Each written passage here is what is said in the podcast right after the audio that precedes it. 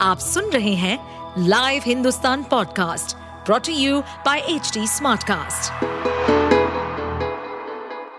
नमस्कार, ये रही आज की सबसे बड़ी खबरें। भारत ने कनाडा को दिया जवाब राजनयिक को निकाला, राजदूत से मांगा जवाब। खालिस्तान के मामले में कनाडा और भारत के बीच तनाव बढ़ता जा रहा है। कनाडा ने भारतीय राजनयिक को देश से निकलने का आदेश दिया था और उसके जवाब में भारत ने भी कड़ा एक्शन लिया है। विदेश मंत्रालय ने कनाडा के राजदूत को तलब किया और फिर एक सीनियर डिप्लोमेट को देश छोड़ने का आदेश दिया है। कनाडा के डिप्लोमेट को अगले पाँच दिनों के अंदर भारत से लौटने को कहा गया है।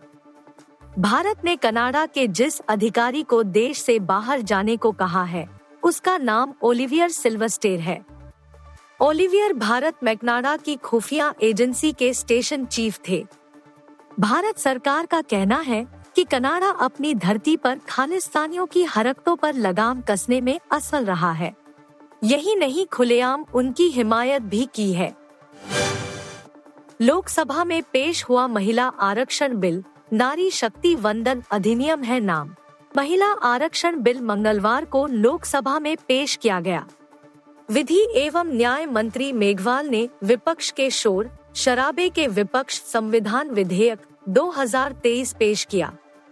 बिल के बारे में बताते हुए अर्जुन मेघवाल ने यत्र नार्यस्तु पूजनते, रमनते तत्र देवता पढ़ते हुए नारी शक्ति को नमन किया। इस बिल का नाम नारी शक्ति वंदन अधिनियम रखा गया है। इस बीच विपक्ष की तरफ़ से हंगामा जारी रहा। लोकसभा स्पीकर ओम बिरला ने बताया कि आज यह बिल संसद में पेश किया गया है। अब इस पर बुधवार को बहस होगी।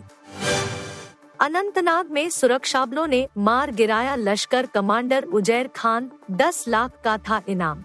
जम्मू कश्मीर के अनंतनाग में सुरक्षा बलों ने ऑपरेशन के सातवें दिन लश्कर कमांडर उजैर खान को मार गिराया है। उस पर 10 लाख रुपए का इनाम था। बता दें कि इस ऑपरेशन में चार जवान शहीद हुए हैं।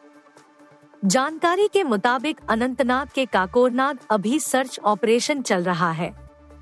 बताया जा रहा है कि एक आतंकी का शव अभी नहीं मिला है, जिसकी तलाश जारी है। एक्सिस बैंक में दिनदहाड़े सात करोड़ रुपए की लूट मैनेजर को चाकू से गोदा। छत्तीसगढ़ में रायगढ़ शहर के एक्सिस बैंक में सात करोड़ रुपए की डकैती हुई है। बदमाशों ने बैंक मैनेजर को चाकू मारकर घायल कर दिया है, जिसे अस्पताल में भर्ती कराया गया है। घटना जगतपुर ढिमरापुर रोड स्थित एक्सिस बैंक में हुआ है। छह से आठ बदमाश ग्राहक बनकर बैंक में आए थे और फिर लूटपाट को अंजाम देकर फरार हो गए हैं। इस घटना के बाद पुलिस हाई अलर्ट पर है। शहर से आने और जाने वाले मुख्य मार्गों पर नाकेबंदी कर आरोपियों की तलाश की जा रही है। पुलिस ने आरोपियों को जल्द गिरफ़्तार करने का दावा किया है। वहीं बैंक कर्मियों से पूछताछ की जा रही है। जेई मेन समेत नीट, सीयूईटी और यूजीसी नेट परीक्षा की तिथियाँ घोषित। राष्ट्रीय परीक्षा एजेंसी आगामी साल में होने वाली परीक्षाओं का कैलेंडर जारी कर दिया है। जेई मेन 2024 दो सत्रों में आयोजित की जाएगी।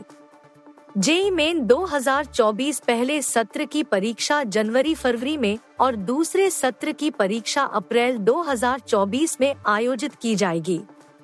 एनटीए की ओर से जारी कैलेंडर के अनुसार जेई मेन पहले सत्र की परीक्षा 24 जनवरी से 1 फरवरी 2024 तक और दूसरे सत्र की जेई मेन की परीक्षा 1 अप्रैल 2024 से 15 अप्रैल 2024 तक आयोजित होगी। आप सुन रहे थे हिंदुस्तान का डेली न्यूज़ रैप, जो एच टी स्मार्टकास्ट की एक बीटा संस्करण का हिस्सा है। आप हमें फेसबुक ट्विटर और इंस्टाग्राम पे एट एच टी या podcasts@hindustantimes.com पर ईमेल के द्वारा सुझाव दे सकते हैं। इस पॉडकास्ट पर अपडेटेड रहने के लिए हमें फॉलो करें एट एच टी हम सारे मेजर सोशल मीडिया प्लेटफॉर्म्स पर मौजूद हैं और ऐसे पॉडकास्ट सुनने के लिए log on to W W W dot H T smart cast dot com